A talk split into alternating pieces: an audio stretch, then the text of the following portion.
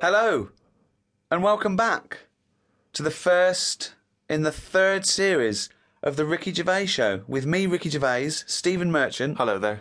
and the fool, the round-headed buffoon that is Carl Pilkington. All right.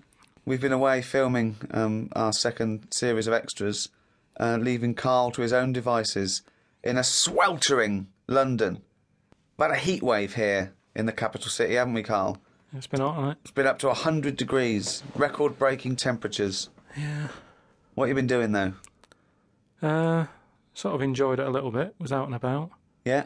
getting to see the place, having loads of walks. And that I like to have walks. You know, watching what like a people are dog. yeah! When, when he jumps off the couch and starts Exactly. scratching against the door. Suzanne thinks it's time for doing. a walk. It's just good thinking time, though, isn't it? Uh, as well, having a walk, you have got no other clutter going on around you, and you just think about a lot of stuff. And you know, like like say with the weather being hot and stuff, a lot of insects knocking about. Right? So I've just been watching them. so, so while we've been filming a TV show, you've been watching insects. Yeah, just seeing because everybody knows insects are out there, but no one's keeping an eye on them. Why- what are they up to? What are you worried about? Loads at Steve, you wouldn't be laughing like that if you if you'd watch them because they, they do some weird stuff and that is what I mean. What sort of stuff? Any examples? Uh, I saw a bee have a heart attack. You saw a bee have a heart attack. How were you sure it was a heart attack? Because what happened? I'd, I'd been. Did in, it clutch its chest with all six legs? No, I'd Were there sort some of- other little bee paramedics? No, no, I'd, I'd just been out in the park anyway, just looking at you know uh, caterpillars knocking about, uh, butterflies and stuff. So I was sort of aware. So when Suzanne goes to work, she goes, Carl, don't you waste the day. Just because you don't work at the radio station anymore, I want you to do some constructive stuff. And you go, yeah, I am, yeah. And so, you, so in your head suddenly goes, and he goes, he goes out. Oh, there's a moth.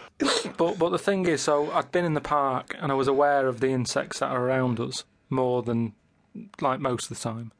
And I come out of the park, just crossing like uh, a, sort of a busy road and what have you, and I saw this bee to the right of me, sort of in the air, and it was a big one, and I was a bit like, oh, let's watch that, and um, it just fell. It fell from the air in front of me, and it was on the pavement. And I thought, oh, what's going on here? And I, I, I looked at it for a bit, and it was really still. Gave it a little kick, just to see if there was any movement. Nothing. Stone, sort of, what's the saying? Stone cold dead.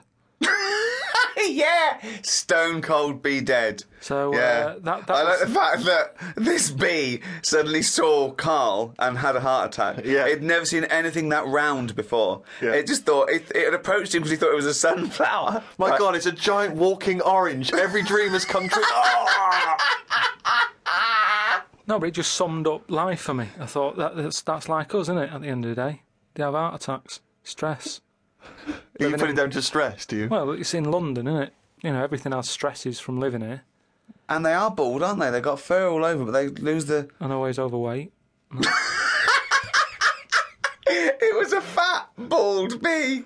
So what did you? you- It fell to the floor, and you you instantly you just kicked it. You didn't No, attempt I to waited revive a second and just looked at it to see if there was any, you know, leg movement or wing, and there was nothing. And then when I sort of kicked it, it was sort of hard. It had hardened already. It's just it. Rigor mortis. had rigor set in. mortis had set in. Did it put you in a bad mood for the day? Because I know things like that can just send you over the edge for the day.